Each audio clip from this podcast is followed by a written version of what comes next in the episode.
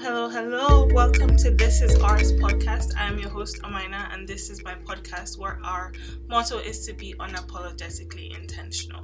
So, again, I want to say a big thank you to everyone who's taking the time to follow, listen, comment, like, subscribe, all that jazz.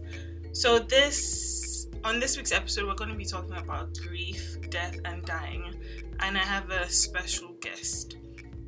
But before I let my special guest introduce herself, personal disclosure. Like most people, I'm not a stranger to grief. When I was 16, my dad, my best friend, died suddenly. One day he was there, the next day he wasn't. I think this was where my intrigue into the intricacies of grief truly started from. I remember feeling just so lost. I wasn't sure what was supposed to happen next, where I was supposed to go. And I think since starting my program, I've gone through this like self reflective practice of just figuring out my journey through grief and what that meant to me. And I have been surrounded by people who share similar views on the journey of grief, and I'm lucky to have one of them here with me today. So I'm going to let her introduce herself. Okay? Okay. All right. Hi, everyone. Uh, I'm Olivia. Thank you, Amina, for having me on your podcast. Thank Very you for excited being here. to be here. Okay, cool. So basically, it's just gonna be a conversation like every other um guest I've had on the podcast, and I think I'm just gonna start off by just like what is grief. So sometimes I see grief as this like intruder that creeps in and takes over your life, but like. Are we able to take control back from the grief, or do we just remain constantly victims to its clutches? So, like, do we feed into it, or do we not feed into it? These questions for me. Sure.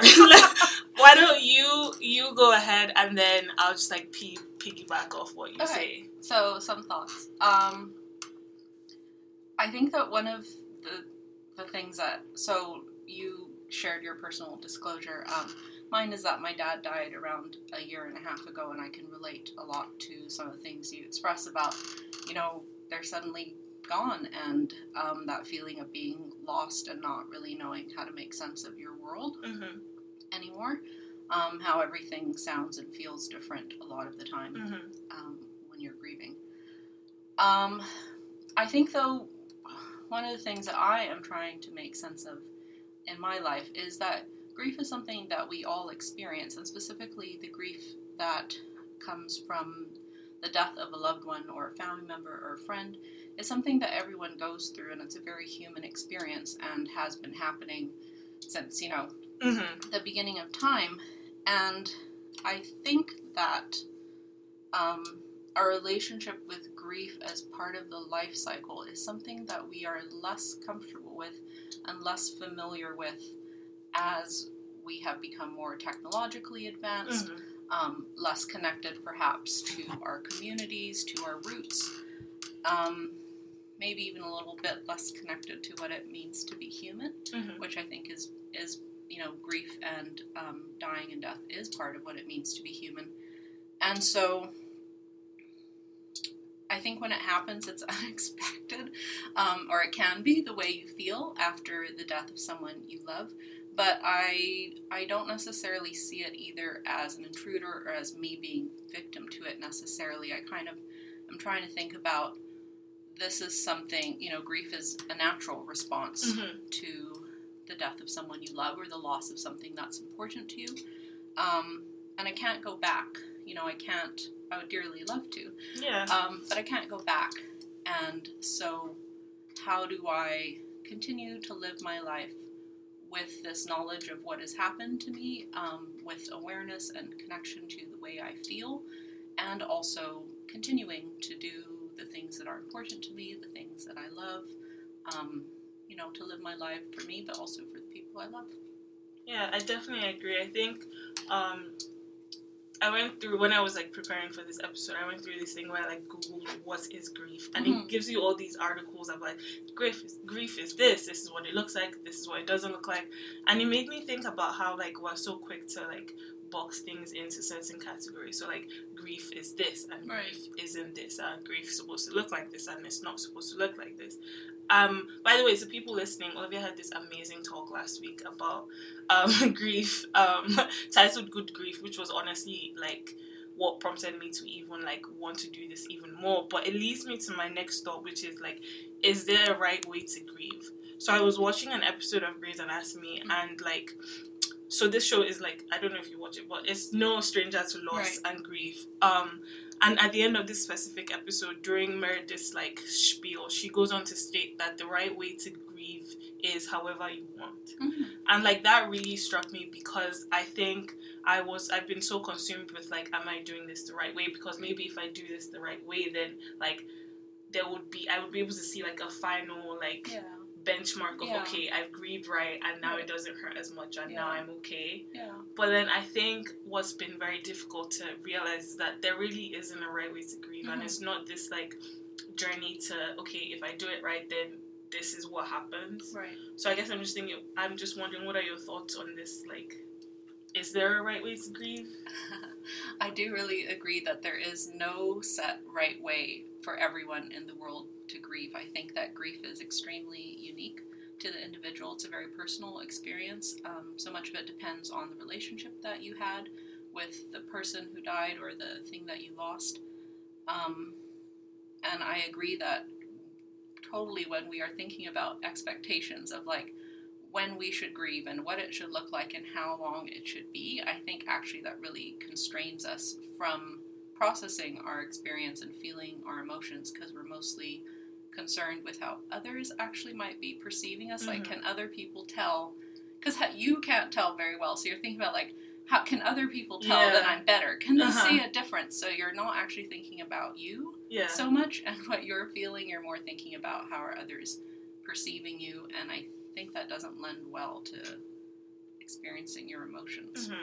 Because it leads me back to this like five stages of grief, and you Mhm. and you touched um on this during your talk, but it's it's like I can't remember the order. It's like denial, accept, Anger. anger, like, and the final step is acceptance, Yeah. right? So honestly, I don't remember the five stages off the top of my head, but it it's, it makes it seem like it's this linear progression. Mhm. Like first, I'm like, okay, I've lost someone, and now I'm like, no, I couldn't have lost them. Like Right. this isn't happening, Right. and then like I'm now angry, like, oh my gosh, why is this happening to me? Mhm. And then it kind of leads into this place where I'm like, okay, I accept that the person is gone and there's nothing I can do about it right. but then it doesn't give way to like you know being like in denial but accepting but then being angry but then being in denial again but accepting because the thing is like there's things in life that trigger you in ways that you wouldn't think Mhm. um i was telling a story like to on on the day of the talk about Yeah. how I, w- I had watched this movie what a girl wants Mhm. is amanda bynes is in it and it tells a story about how a girl finds her long lost father. And i had watched this movie before and i i love movies like that and i loved the movie but then it was a couple of weeks after my dad passed away and i was sitting in a common room with my friends in high school watching this movie.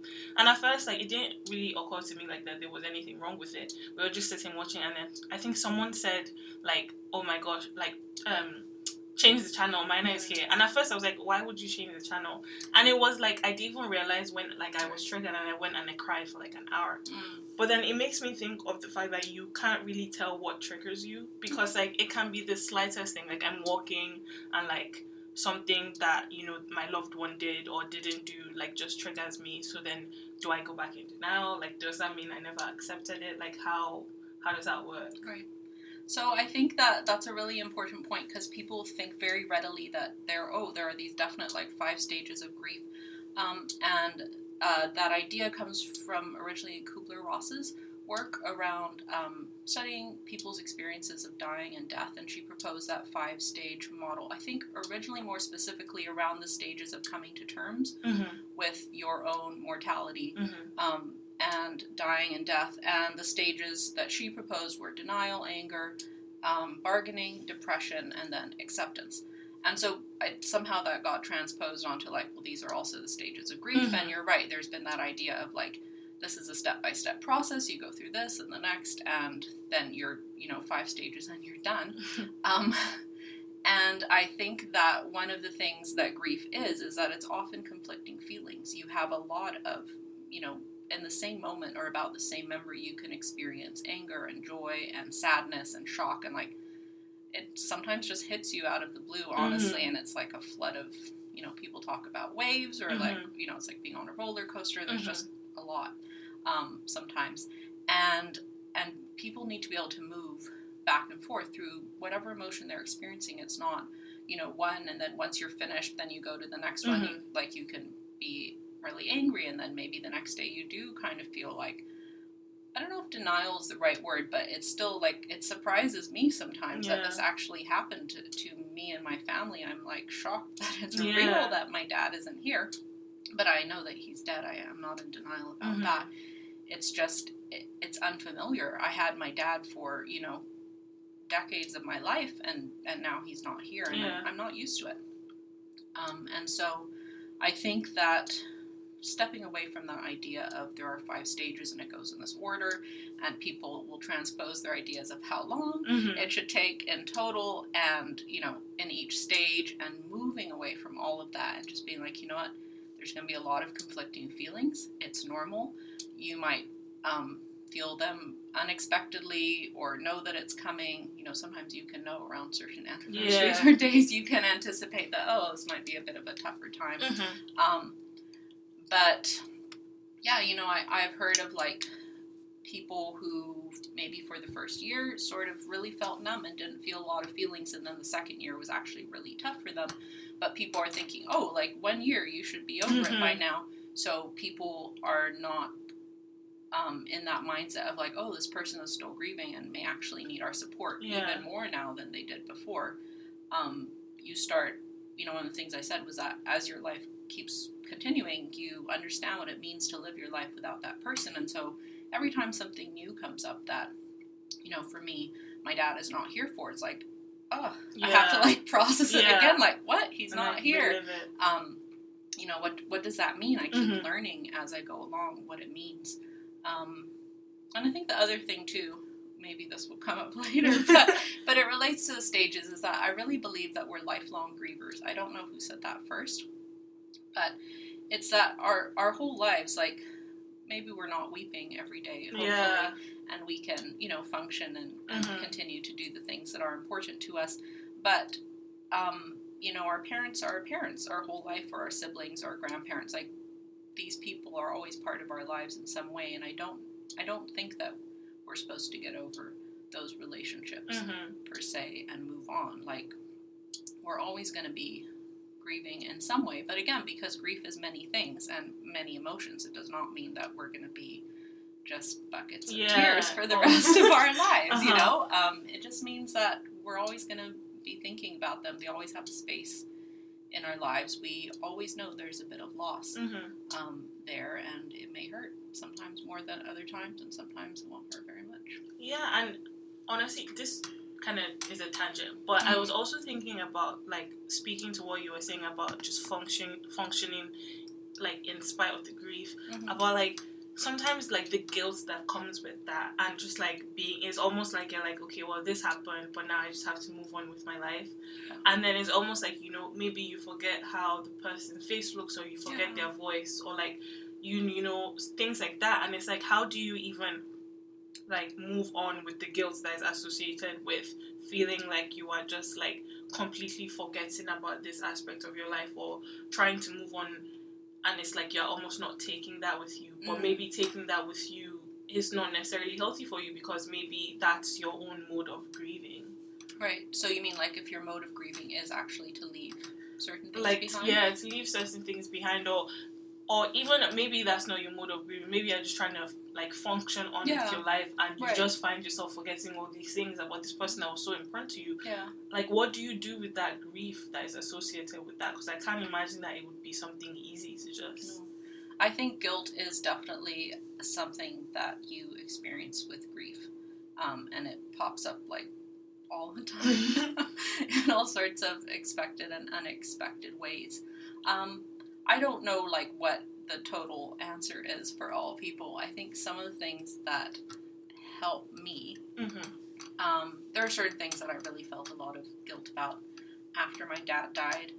Um, I think talking with people about it helped uh, because that helped give me perspective and to remember that you know there are always certain things that are beyond your control. hmm Um, you can't be everywhere at the same time. Like there are some things that are just physically not possible. hmm Um, but it doesn't mean that the person didn't know that you loved them and cared about them and things like that. So talking about it is something that has been helpful for me to Mhm. gain perspective on things. I think something else that helps, well, just in relation to talking about how easy it is to, you know, sometimes you forget or you have those moments where you're not sad and then you feel bad about Mhm. not being sad because how could you be happy when yeah. your loved one is not here? Um, rituals. Rituals are are a kind of way of um, self-soothing, remembering, doing something that often maybe involves other people, so it gives you a sense of community. It gives you some points of connection. Um, and you know, maybe you can't remember every day. Maybe it is actually too hard Yeah. to do it every day, or at least for a while it is. But there's a special time that you have actually planned to honor your loved one Mhm. and to do um, some kind of, you know, it could be something like lighting a candle, or maybe it's reading their favorite book or going for a walk. Like it could be Mhm. anything. It's not doesn't have to be super formal or Yeah. necessarily religious or anything. It's just something so that you know, like, you know, I'm going to take this time to think about them and honor Mhm. them, and it's okay if I can't do it every day. It's really okay. Yeah. Uh, thank you for that. And I think next to bring me back from my tangent, um, was I want kind of wanted to discuss about like so where does the grief go? How is it Mm. processed? And I think we kind of touched a bit about this. But for me, like grief is this constant struggle between choosing to be happy and like relinquishing control to the sadness. So like it's like should I be fueling it into something or just like succumbing to my body's will to wallow? Because I feel like for me, what it has been is this past six years has just been like me always trying to be busy because if I'm busy, then I don't have to think about it. Which on the one hand is good because I think it's helped me like be able to move forward. But on Mhm. the other hand, it kind of distracts me from processing. So like I'm making sure that I'm always I'm just like moving, moving, moving Right. without taking the time to stop because I'm scared that if I stop, then I'm not going to be able to keep moving. Yeah. But then, you know, there's two sides to it. On the one hand, it's a good thing because then I'm moving. But on the other hand, like, I'm not processing. So that's a horrible thing. Um, at least I, I, I don't think it's a very healthy thing. So I guess, like, where does the grief go? Like, how, like, it, like you were saying, we're lifelong grievers. But I think for a long time, I couldn't come to terms with that because I was like, I can't do this for the rest Yeah. of my life. Like, Yeah. I, I literally just cannot Yeah. have this these emotions and these feelings for the rest of my life. Like there has to be an end. But then I'm coming to realize that there really isn't one, Mhm. which is like really tough to like handle. Yeah. Um, really good points that you raise. I relate to that feeling of like I can't stop because if I stop and I'm and I, you know that fear that I'm not going to be able to start again. It's a very real thing. Yeah. Um, and again, like I, you know, I don't know across the board. We can only speak to our I- own yeah, exactly. experiences. um, I'm learning too. I think there are a lot of paradoxes with grief um, that you have to put yourself in a really vulnerable place, perhaps, in order to get past being in that extremely vulnerable place all the time. Um, grieving is a type of work that you do. I think of it like exercising or going to like physio after physical injury of some kind. Like it's it's not a one time thing. And I Mhm. think this is the other part of like we're lifelong grievers, but that also means that usually we're doing some processing of some type. Like that it's not just that we're grieving our whole lives, but also that we can continue to do the work of grieving Mm-hmm. for as long as we need to to help us manage um, and process. And I think that everyone, we come to those points of processing or recognizing that, okay, this is not, you know, the way I've been handling this so far is not working for me and I need to do Mhm. something else. And it could go both ways. You know, it could be that super active, super busy, and then hit a point where, like, ah, I've got to stop Yeah. and, like, actually take care of this or it's maybe like people are really tending to their grief and and then they realize like you know what i've got to start doing something else and so Mhm. you know it can, it can go both ways and i don't think that either one is right or wrong um, i think there's a lot to be said for if someone is starting to feel like you know i've just been moving moving forward but i recognize that i'm not actually taking time to feel my feelings and Mhm. sort of process what's going on why like why am i pushing myself so much to do all these things um, that that maybe that's an indication that okay maybe you're coming to that point of readiness to start doing some of that work Mhm. of processing um, and i think because we are social creatures a lot of the work of grieving and processing does come about through social settings, Yeah. which means some type of community. Mhm. Maybe it's talking, maybe it's a creative process, maybe Mhm. it's a bit of both. Um, maybe it's something physical, you know, exercise or like different Yeah. things, but that help us to just not shut out our feelings. But I Mhm. think in almost any situation, not just grief specific, but anything, if we are just shoving our feelings to the back all the time, at some point catches up with yeah, us definitely. and you're like, okay. And the thing is that when it catches up to you, it might hit you in a way bigger way Mhm. that really just knocks you on your feet, and you're like, oh my god, now what? um, it is really scary, though. I think to think about stopping and trying to process, and so maybe. Maybe it's just doing it in bite-sized pieces, like what feels manageable Mhm. um, taking a step at a time, patience and gentleness with ourselves is so important. Yeah. Um, being compassionate, not judging ourselves either for grieving or not grieving when we think we should be grieving or why haven't I done this? Like, honestly, we just come to it when we're ready to. Mhm. But I think really listening to ourselves that, okay, if I'm starting to Yeah. feel more a certain way, you know, what, what does that mean for me? hmm Yeah, I, I definitely agree. I think it's just this like battle of like it goes back to this idea of like the right way to do it. Mhm. But there is no right or wrong way because the thing about grief is that it's so subjective because like I lost my dad and you lost your dad, but like our experiences are completely different. We were Right. two different ages, we were at two different stages of our lives. Like there's so much subjectivity to it that I Mhm. don't think it can ever be like limited into this space of this is how you do it. But I think that's the difficult thing about it because as human beings we want like this recipe book to like, okay, if I do it this way, then the outcome is this. Right. But then it's not as easy as okay, add two ounces of this and two tablespoons of this, Yeah. and by the end of it, you'll be a fully functional grieving person. Right. So I think that's that's what the difficulty has been, and yeah. So I kind of wanted to talk about the manifestations of grief, and I don't know why I put it in this part or why I don't know.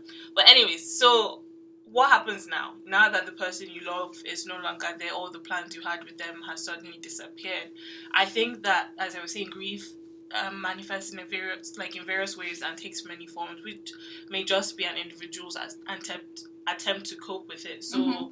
you had spoken about this very eloquently at your talk about how, like, you know, there's the like there's the spiritual, there's the physical, there's the Mhm. mental. There's like so many levels to it, um, and like there's no like and each individual has their own subjective like reaction to that manifestation so like whether it be like for me i love tv shows so that's my escape or whether it be like exercise Mhm. or you know talking to friends or like searching for meaning or maybe just being angry at the world and not to say that any of these things are right or wrong Right. but i guess i'm just wondering what your thoughts are on like just manifestations of grief in general Good question.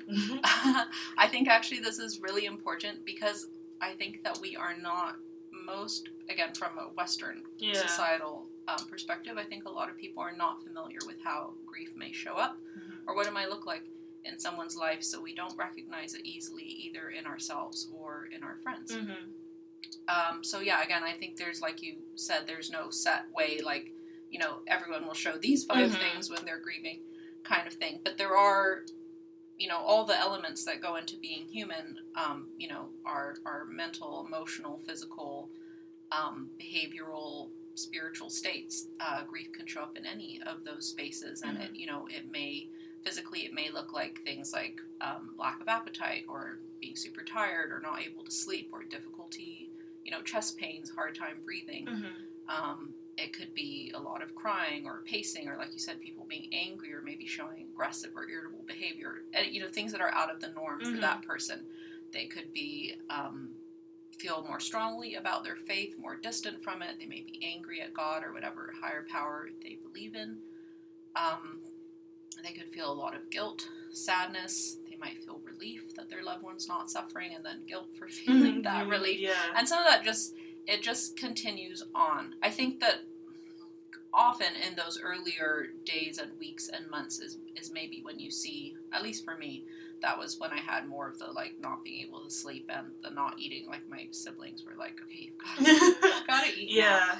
Um, things like that. I I think just also like a huge feeling of disconnection in some cases, and like you're living in a sort of foggy, Mm-hmm. dreamlike, Yeah. but not happy dreamlike Yeah. um, type world. Um, a lot of things that show up that we associate with anxiety or depression also show up in grief, whether it's like that that sadness, that lack of energy, that lack of ability to engage or find pleasure in things that you used to enjoy.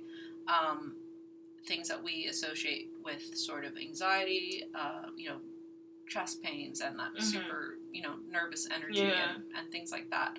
Um, but grief is neither anxiety or depression, of itself. It's not a medical condition per se. Um, yeah, I can't remember now what the Yeah. question was. Sorry. no, no, no, definitely. I think you touched on like exactly what I was, where I was going with this. Yeah. Um, because I think for me, it goes back to this. I like what you were talking about being numb. Mm. It's like maybe like for the first like year, I was just like I don't. Sure, I don't really know what's going on. Like I Right. filled my my time with like things that made me happy. So like my Yeah. friends were like my rock, and it was Mhm. like as time passed by, and like as life went on, there was just this one point where it was like everything came on like head on, and I was just like, I don't understand. It's been like three years. Like, why is this happening Yeah. now? Why Yeah. didn't this happen three years ago? And I Mhm. think it goes back to your point about being forgiving to ourselves. Mhm. And it was almost like I needed to give myself permission to feel the way I was feeling because just because it was three years down the road didn't mean that you know there were not things that I hadn't processed because it was almost like I was ignoring it and then I was faced with this like literal like war and I had to like break it down to move forward and I think like I was saying I think as lifelong grievers we have to make sure that we give ourselves permission to sometimes feel sad or you know like angry or frustrated and you know like you come, you might wake up today and just be upset and that's Mhm. okay and you know forgive yourself for feeling that way because it's not it's it's it's a reaction to what has happened to you Right. it's not like you are choosing to be that way Yeah. and I think it goes back to this idea of I had spoken about this on a previous episode about like this idea that you should choose happiness, which for me is just like so it's so detrimental to tell anyone to do that because it's like I remember someone telling me, "Oh no, like it's okay with time." Or like all those things that people tell you when like mm-hmm. a loved one dies, no Yeah. time will heal all wounds. Like it's Right. and the thing is, I get why they say it because like you just like when something like that is happening to another person, you don't know what to say. Like you Right. are in this like space of you don't know what to say, and which is fair enough. But maybe you're not supposed to say something at that time. Maybe you're just supposed to be. But like as human beings, we want to be able to help. So you say things like, "Oh no, it's gonna be okay with time. They are in a better place now." All the things that you know make sense because you probably say that to someone else. Right. But like I don't want to hear that right now. Like I, I remember a teacher coming up to me and saying, "Oh, God is the father to all the fatherless," and like at the time I was like, "Why?" Why? What are you telling? Like, Right. I was so upset, and I remember my friends just looking at her like, "Did you really just say that?" In retrospect, I can see why she said that because it is true. But like at that time, that's not what. Like four days after, that's not what I wanted. Like I didn't want you to be telling me this. Right. So I think it's one thing to like give yourself permission to grieve, but I think Mhm. as bystanders looking at someone we care about going through the grieving process, we also have to realize that you know they might not need you to talk or you know do something that will make them feel Mhm. better because the only thing that will make them feel better is their loved one to be there. And if you can't do that, then not say that everything else you do is like nothing, but like maybe all they need is for you to just be there. Yeah. You've made so many important points. Sorry, Um, I no, kind of just like ramble no, it's on good. sometimes. I, I just want to reflect on a few of them. Um, one is that point of uh, giving ourselves permission, like allowing ourselves to feel what we feel without judgment and with a lot of gentleness and grace. Um, I think that, you know, even there are some types of deaths that happen that are definitely unexpected and traumatic. I think that it's it's common for people to perceive that oh if your loved one was sick and you knew eventually I mean we know Mhm. everyone is going to Yeah, die at yeah. some point so it's like well you should have been prepared for it Mhm. like you should have known it was coming so in my case my dad was sick but he still died very suddenly and unexpectedly and I was not feeling a sense of calm or pre- yeah preparation for it. It totally took me by surprise, and the intensity of my feelings about his death continued to take me mm-hmm. by surprise. So for myself, it's it's allowing myself to be like, you know what, this is this feels a lot worse than I could have imagined. Yeah. Like I wasn't, you know, I knew about grief and loss and death and all these things before my dad died. Mm-hmm. I was still totally just blown out yeah. of the water by well. Yeah. Um, I could not have um, prepared myself mm-hmm. to feel this. Um, and so that point of like, it still is, yes, it's part of life, but it still is a type of trauma when yeah. it happens to you and you're just like, what? So definitely that, that space of, you know, permission and allowing and, and like you said, um, you know, not not feeling that the only right way or the only right state is or emotion is happiness. Mm-hmm. Um, they're like all you know, there are no bad emotions mm-hmm. really. Uh, they're all just human emotions, whether it's anger or sadness or these things that we perceive to be negative because mm-hmm. someone has told us that they are. Yeah, like they're just human feelings, and and sometimes what helps more than anything is not sort of repressing or shoving it to the back and just being like, no, I've got to go on. Um, and try to be happy, but mm-hmm. actually tell, like acknowledging, like you know what, I feel really angry right now or today, and I'm just gonna I'm gonna sit with myself a bit and see, you know, what this feeling is about.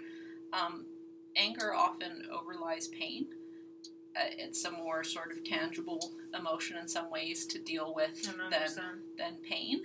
Um, I think the same with like frustration too. It's easy to think like, okay, I'm frustrated, so I've just got to like figure out what to do mm-hmm. not be frustrated. But sometimes under that frustration is sadness, and so seeing like if if there's an emotion that's actually underlying, uh, sorry, overlying like maybe just pain and sadness, and yeah. acknowledging like you know I'm feeling angry because I'm hurting, mm-hmm. and I and I haven't been able to figure out you know how to how to deal with this pain mm-hmm. um, and this is how it's coming out for me and even just understanding sometimes like where it's coming from or yeah. what it's about helps us to be a bit more gentle with ourselves and not beat ourselves up for like not being happy all mm-hmm. the time.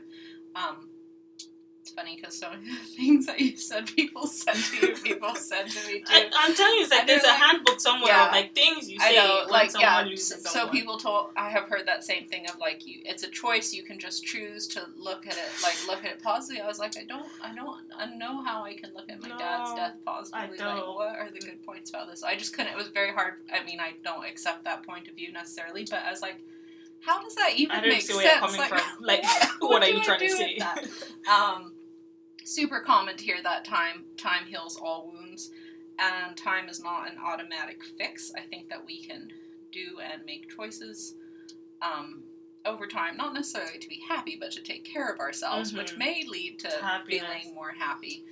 Um, but yeah, just you know, to take care of ourselves along the way, but just on its own, like you said, you know, even in your experience of like three years, you did were just kind of like sweeping it under yeah, the rug, and then it hits you, and then you're like, oh, okay, um, yeah. So just time itself is not going to do it. Funny the thing because I also had a family member who said to me something about how when the father dies, like the next relative will be the father, and I was like, what?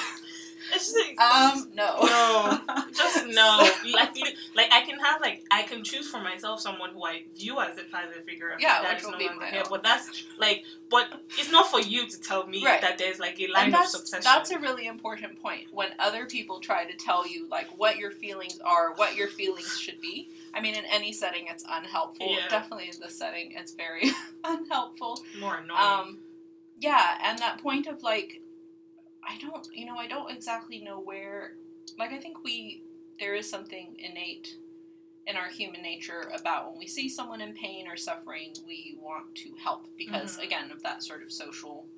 You know, we're social creatures mm-hmm. and we mm-hmm. want to look out for each other, and and it benefits yeah. us and our communities to like take care of each other. Um, but but for whatever reason, we have this idea that taking care of each other means we fix it, mm-hmm. and you generally cannot fix other people's emotions or on. feelings for them. Spots like literally nail me hammer. Thank you. um, so so not definitely not approaching you know your grieving friend or loved one with that idea like because usually what it means to fix someone in grief is to make them stop grieving. Mm-hmm. So that misses the point of like, you know, this person's relationship with this individual has lasted their whole life till now and is likely going to continue to last their whole lifetime in Mhm. some capacity. So what does it even mean to like fix their like Yeah. how, what does it mean to fix their grief or Mhm. to like fix their feelings or fix their emotions? Um, we often want to help people find the silver lining or cheerlead them out of their feelings and I'm like just don't Just don't. Like, Just- just, don't. just be present Yeah. like just you know if they're if they're sad if they're crying like uh, you know sit beside them just listen to them and be there um, do things with them Yeah, and I was literally just about to say, I think there's other ways to help that Yeah. don't include saying things like time heals all wounds. Like, right if you know, like, if this is a friend of yours, and for example, if it was me and you know I like movies, like, Mhm. maybe take me to a movie. Like, yeah I think it has to, you have to make sure that whatever it is you're trying to do to help is intentional and deliberate towards that one person Mhm. and not this overarching, Right. like, this should fix everybody. right Like, exactly if it's John, like what does John like? If it's Tim, Yeah. what does Tim like? Yeah. If like what does this one person like? What do you think like can maybe get them, you know, to process this or maybe maybe right then they don't need to process. Maybe right then they just need to forget. So Yeah. what can you do to help them at the time which is like right now at like yeah 1.30 p.m. Right. I think it's just how do you keep being a friend? How do you keep, you know, in the way that we treat all of our friends individually and don't necessarily approach every issue in the same way. Mhm. Um, we treat our friends, you know, based on what we know about them, what they like, what we like, our interactions with each other, and sort of just keep showing up. Um, I think one of a couple of things that that can be difficult um, for, you know, for the other for friend who's not grieving is the grieving person might not want to do things with you. Mhm. It's pretty hard in some cases to be social, um, really intentionally social Yeah. after someone's death. For some people, like that is, you know, they might go out and party a Mhm. lot, whether because they want to or they're just trying to like mask their Their their feelings. feelings, or whatever. Um, but in a lot of cases, people, you know, become more homebound. They don't Mhm. want to go out. They don't want to hang out. Um, partly because it's really exhausting to, Yes. uh, especially if it's people who don't necessarily understand yet what that sort of grief feels like and to feel like you have to put on a brave face and because you don't want to make them feel uncomfortable because then they will feel uncomfortable because they don't know how to fix it because they think they should fix it and all this sort of stuff Yeah. so um so finding ways to like to keep showing up um, even if it means not doing some of the same maybe you know maybe you were going out a lot but how can you show up in a way you know like you said okay maybe you can't go out to a movie what about watching a movie at home Mm-hmm. what about going for a walk what Mhm. about cooking like just going over and cooking dinner Yeah. for them because it's hard to remember to Yeah. eat um, yeah, things like that. To, and and being willing. The other thing too is I find is that as often as part of processing a loss like this, any any type of loss, like just think about. Um, you know, if you've broken up with someone or they've dumped you or whatever, like you keep talking to your friends about how Mhm. it felt, what happened, what they said, what you said, and then the next time you see them, like you do it all over again yeah. and you keep doing it because it's part of processing you know what has happened to you making sense of it understanding it you do the same thing with grief in many cases um, you keep talking about it you tell this part of the story then you tell the same part again Yeah. sorry then you talk about your feelings and like you just keep talking about it in some way or another Mm-hmm. and so one of the greatest things that you can do as a friend or partner to someone grieving is just to listen Mm-hmm. and to be willing to keep listening to that story over and over Yeah. again um, with the same attentiveness and you know the same presence and understand that that is part of how the person is processing and making sense of what has happened to them Mhm. and you don't again you know because i told you the story the fifth time or the sixth Yeah. time doesn't mean you need to have an answer or like give feedback you just need to listen I was literally just about to say that. Not listening to fix or listening to give an answer, but just like intentionally and deliberately listening. Because I Mhm. think the baseline of being there for someone who's grieving, I think, is the intention behind it. You just have to be intentional Yeah. about actually being there. And not because it makes you feel more comfortable to be around them, but Right. because it makes them, even if like just 2%, feel a bit better at that moment. yeah Which kind of leads me to my last thought hmm which was is there an expiration date to grief and it's kind of like i feel like we've touched about this Mhm. like during this conversation. Yeah. But then, like, I heard something the other day while I was watching a movie, and it was like, it, the person was like, I thought it would be over by now. It's just been so many years. I'm tired of feeling sad. And it made me think, like, is there a time when the pain and the sadness is just not there anymore? And it goes back to this idea of like time heals all wounds. So the Mhm. question for me arises like, are we expected to get over our grief and just move on? I don't think the pain and sadness ever goes away, just in the same way that I don't think you can ever not like be in love with the like you can never fall out of love with these people. Mm. And I guess we have to rest in the comfort of the love of the influences on our lives and the lives of the people around us. Um, whenever like the intruder of grief comes knocking. So for me, it's like seeing the influence that my dad had on his friends and like going home over like Christmas break. Mhm. Like on the one hand, it was almost like I was being confronted by it again because I hadn't been home in a couple years. So I was seeing this space that he would have occupied in the midst of his friends Yeah. which for me was like gut wrenching because I Mhm. think I moved away, so I was able to like fly away from my problems. But then I go back home and I'm like confronted with it. So that was it was really hard to see that space. yeah. But on the other hand, it was really nice to be able to hear the stories that they had of him and just like see the influence he had on people's lives and just like the memories that they still have of him. So I think it's like two sides of a coin. But I think again, it just goes back to just giving yourself permission to feel both sides of the coin Yeah. and not just one or the other. Yeah, yeah, I think that's right. Um, I think that you know, if if someone is feeling like I'm really stuck, you know, I, like I know that grief, like I'm gonna always have some some amount of, of grief in my life and missing this person, and it is it's so weird, but it's strangely comforting for me to read things that other people whose like dads have died Mhm. like 15 years ago, and for them to say, you know, I still miss my dad every day. Um, I like it.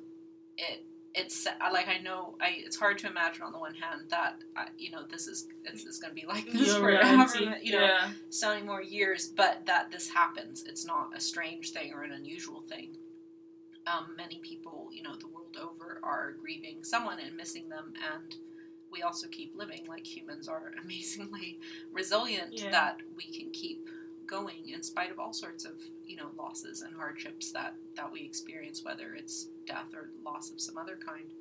Um, I think, though, that if a person is feeling really stuck or distressed about the way they feel, um, it is important to reach out for help, to seek help, whether it's even just talking with a friend and saying, you know, it's been one month or three years or whatever, you know, 15 years, whatever length of time it is, and I just like something doesn't feel right. Mhm. Um, hopefully, you might feel comfortable doing that before you get to 15 years Hopefully. but like it's okay to to reach out for support in that way you know if you need something more beyond talking with your family or talking with your friends or talking with your pastor or your community leaders you know if you need professional support of some kind um, honestly get it ask for it you know see if there's someone who can give you a recommendation or a reference not because grief is a medical thing but if you are feeling like you need more help then Mhm. it's not you know it's not a bad thing it's not a shameful thing to get that additional help if that's what you need i support that 100% yeah.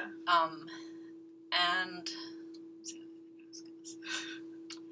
um, yeah, I mean, I think that that a couple things. Oh, I remembered. Okay, so you talked about how meaningful, like how difficult it was to go home, but also how meaningful it was to hear stories of your loved one. And I think um, uh, Doug Manning would call that establishing the social significance of of your loved one who has died. Um, knowing the mark that they leave in the world is is really an important part of of remembering their story and remembering how worth it you know how the value that they had not just for you but for other people it's part of understanding their bigger legacy and it, i don't think it takes away the pain but it just helps to remember how much good they put into the world Mhm.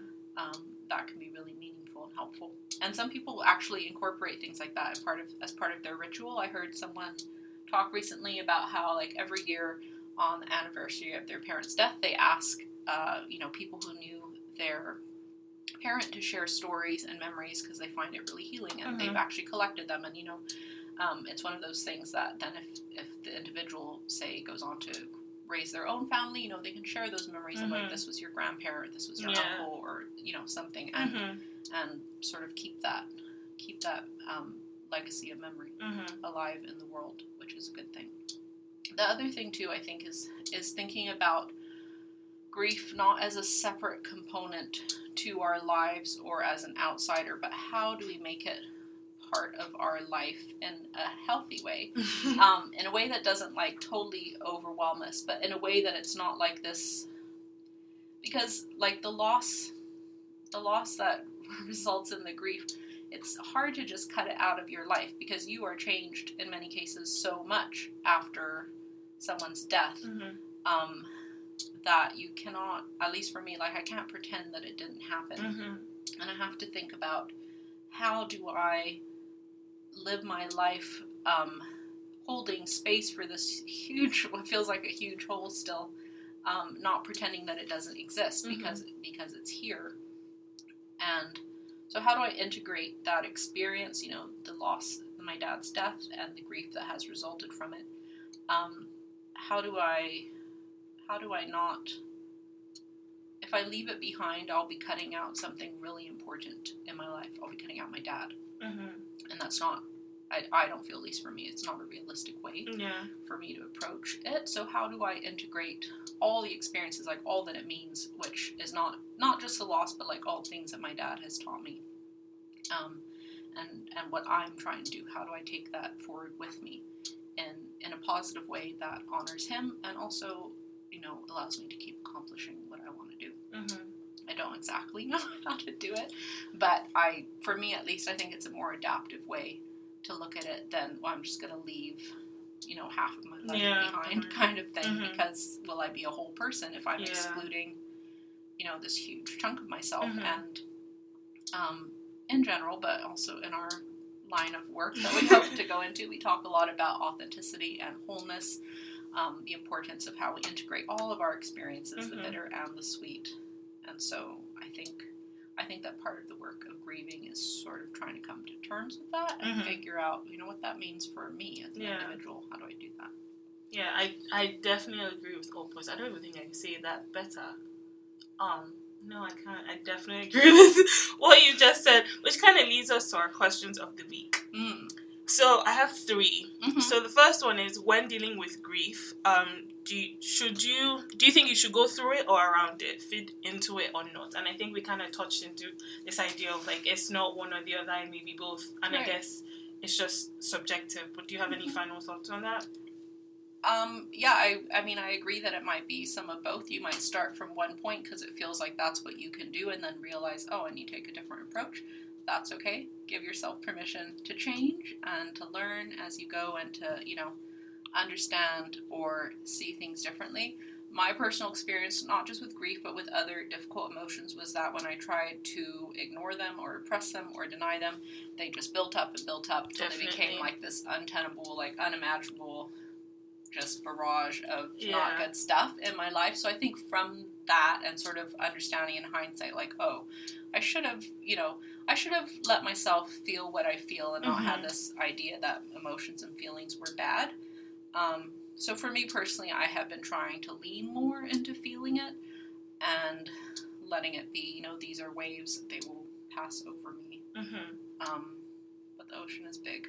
There are a lot of waves, so you just do your best to keep swimming. Yeah, I agree. I think for me, I don't think I'm at that point where I'm particularly all right with feeding into it. And I think that has to do with just like how I, I don't think I've actually processed it, right? And I, Mm. I think I do need more help, more so like professionally than anything else. And I need to seek it. But I think I grew up not necessarily like with the culture that like you go seek professional help. Yeah. So I think I'm still in that process of like, okay, I need to feed into it in some like so that I can like truly process it. So Mhm. I think that's that's kind of like my answer to that question.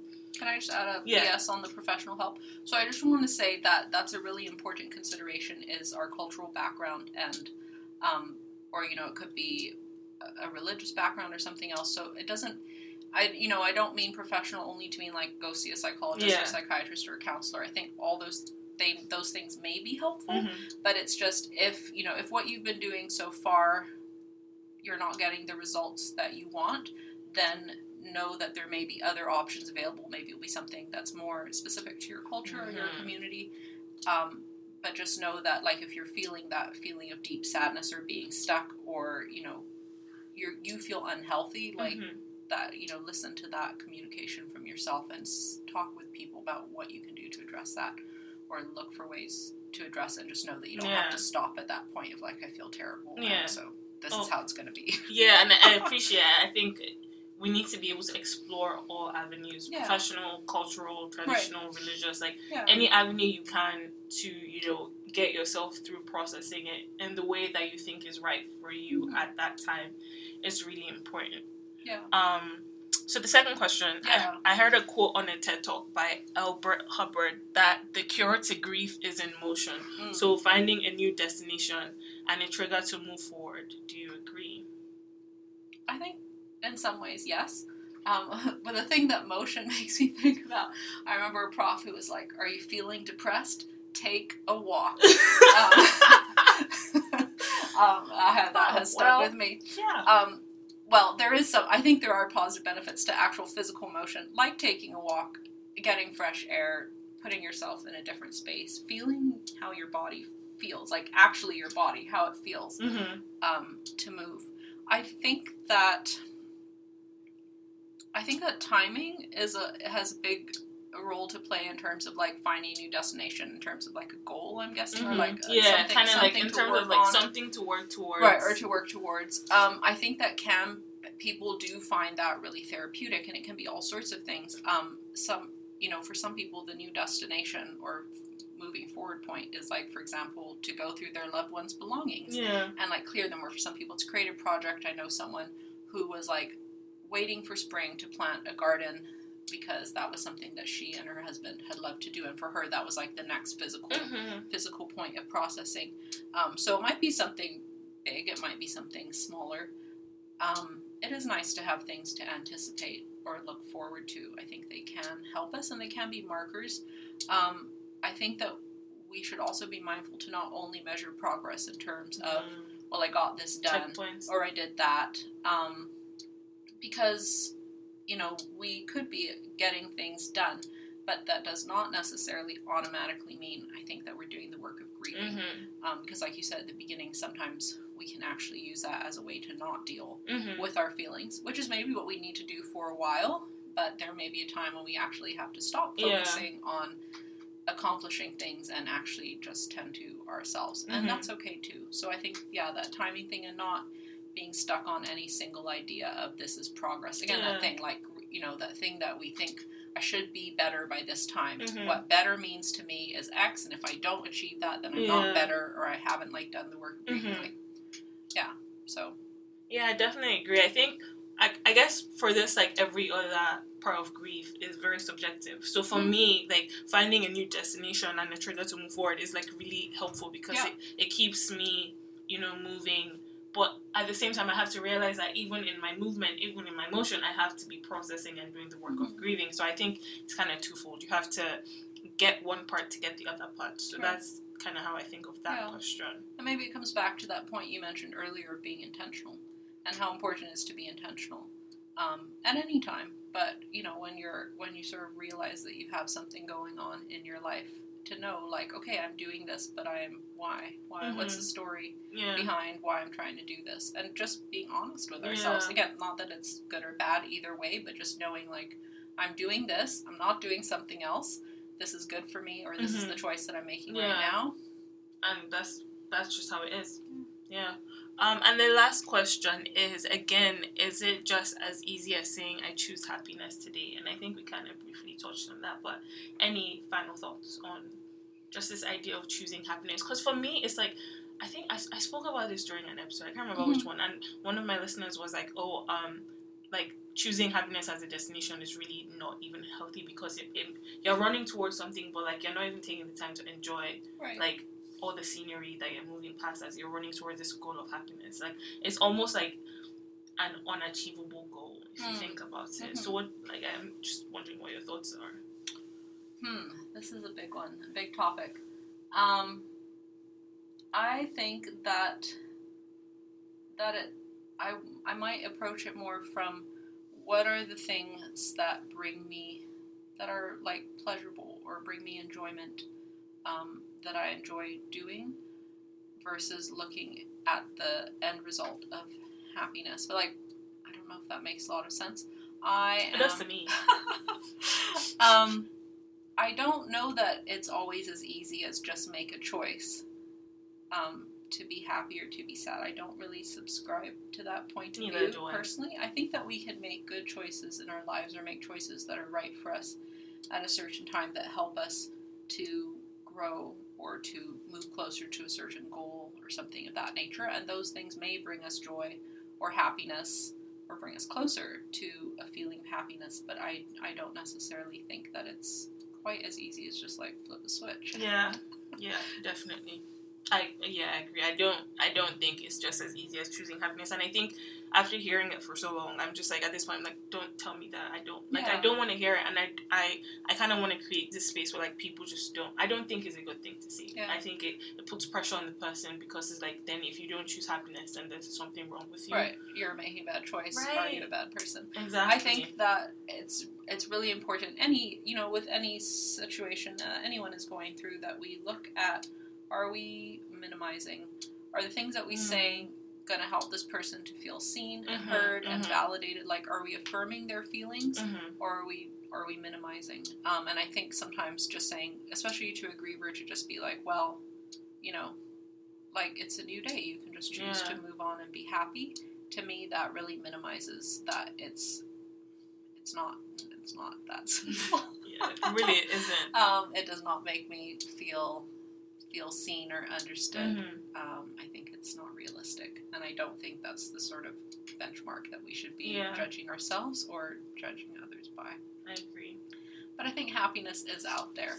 It might look different um, after, but but there are still moments of joy and enjoyment, and often they're bittersweet moments. I Mhm. find, um, but uh, there's still lots to appreciate, and there's still a lot of good, um, a lot of things that you know that we can love and treasure, hmm and sometimes that's memories too. It's not. Yeah. Yeah. Um. So, any last thoughts before we run up?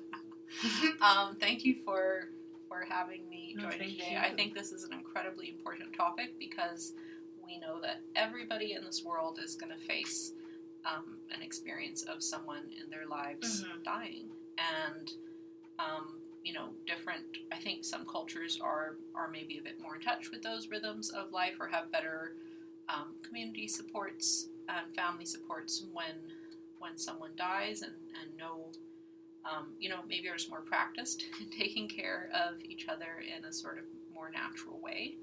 Um, but I think in a lot of Western societies, it is not.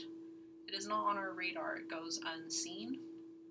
Um, there's not a you know, yeah, a lot of if a lot of dying death happens and you know, a hospital or healthcare facility or unseen places that we don't frequent or f- aren't familiar with, then we can think that it's not happening Mhm. around us. But everywhere you go, um, in every space you're in, there are other people who know what it's like and who have a grief story too. Definitely. And so I think creating spaces where we can talk with each other about this is super important, like your podcast. So thank you. Thank you. Um, yeah, anywhere you go. Yeah, I definitely agree. And I want to say, um, so this episode kind of it ran kind of long, but I think I'm happy it did because I think it was very intentional um, and deliberate about just trying to have a again intentional and deliberate conversation about it without having to like be like, oh, maybe we should only talk for 30 minutes. Because to be honest, like Olivia was saying, it's something that touches everyone. So I feel like we could have sat here for five hours and Right. still had so much more to say. Um, but yeah, those are those are kind of our thoughts on grief, death, and dying. So again, the questions for this week are: When dealing with grief, should you do you think you should just go through it or around it, feed into it or not? Um, the second one was I heard a quote on a TED talk, and it talked about how the cure to grief is in motion. So finding a new destination and a trigger to move forward. Do you agree? And the third one is again, is it just as easy as saying I choose happiness today? So I want to thank Olivia so much for coming to talk to me today. I really appreciate it, and um, she I've learned a lot through just listening to her, so that's been amazing. Um, so a few updates. So I started a segment on my Instagram called Writing Reflections on the 97. So basically, I've been on the bus a lot lately, and I find that every time I'm on the bus, I like it's just this time of like reflection and like thinking. Like I just sit there listening to music, and I'm just having all these thoughts about random things. So now, like if you see me on the bus, I'm probably on my laptop because I'm probably just like writing something that like I was like, oh, I, I kind of like this. So I just go on Instagram and I post it. So, you know, go check it out. The Instagram is zero UR period own. So go check it out, like it, comment, let me know what you're thinking about it. And on Twitter, I'm starting something called Thought of the Day, where basically I tweet a thought or quote either that I had or I heard somewhere from a TV show or something. So also please like my Twitter page. Um, it's zero UR own. Um, and that's basically all I have for this week. Um, Again, shout out to Olivia. She's awesome. You're welcome. Shout out to you. I appreciate you. Uh, this week, don't forget to be unapologetically intentional. Please like, follow, subscribe, and let me know what you're thinking. Thank you, and God bless.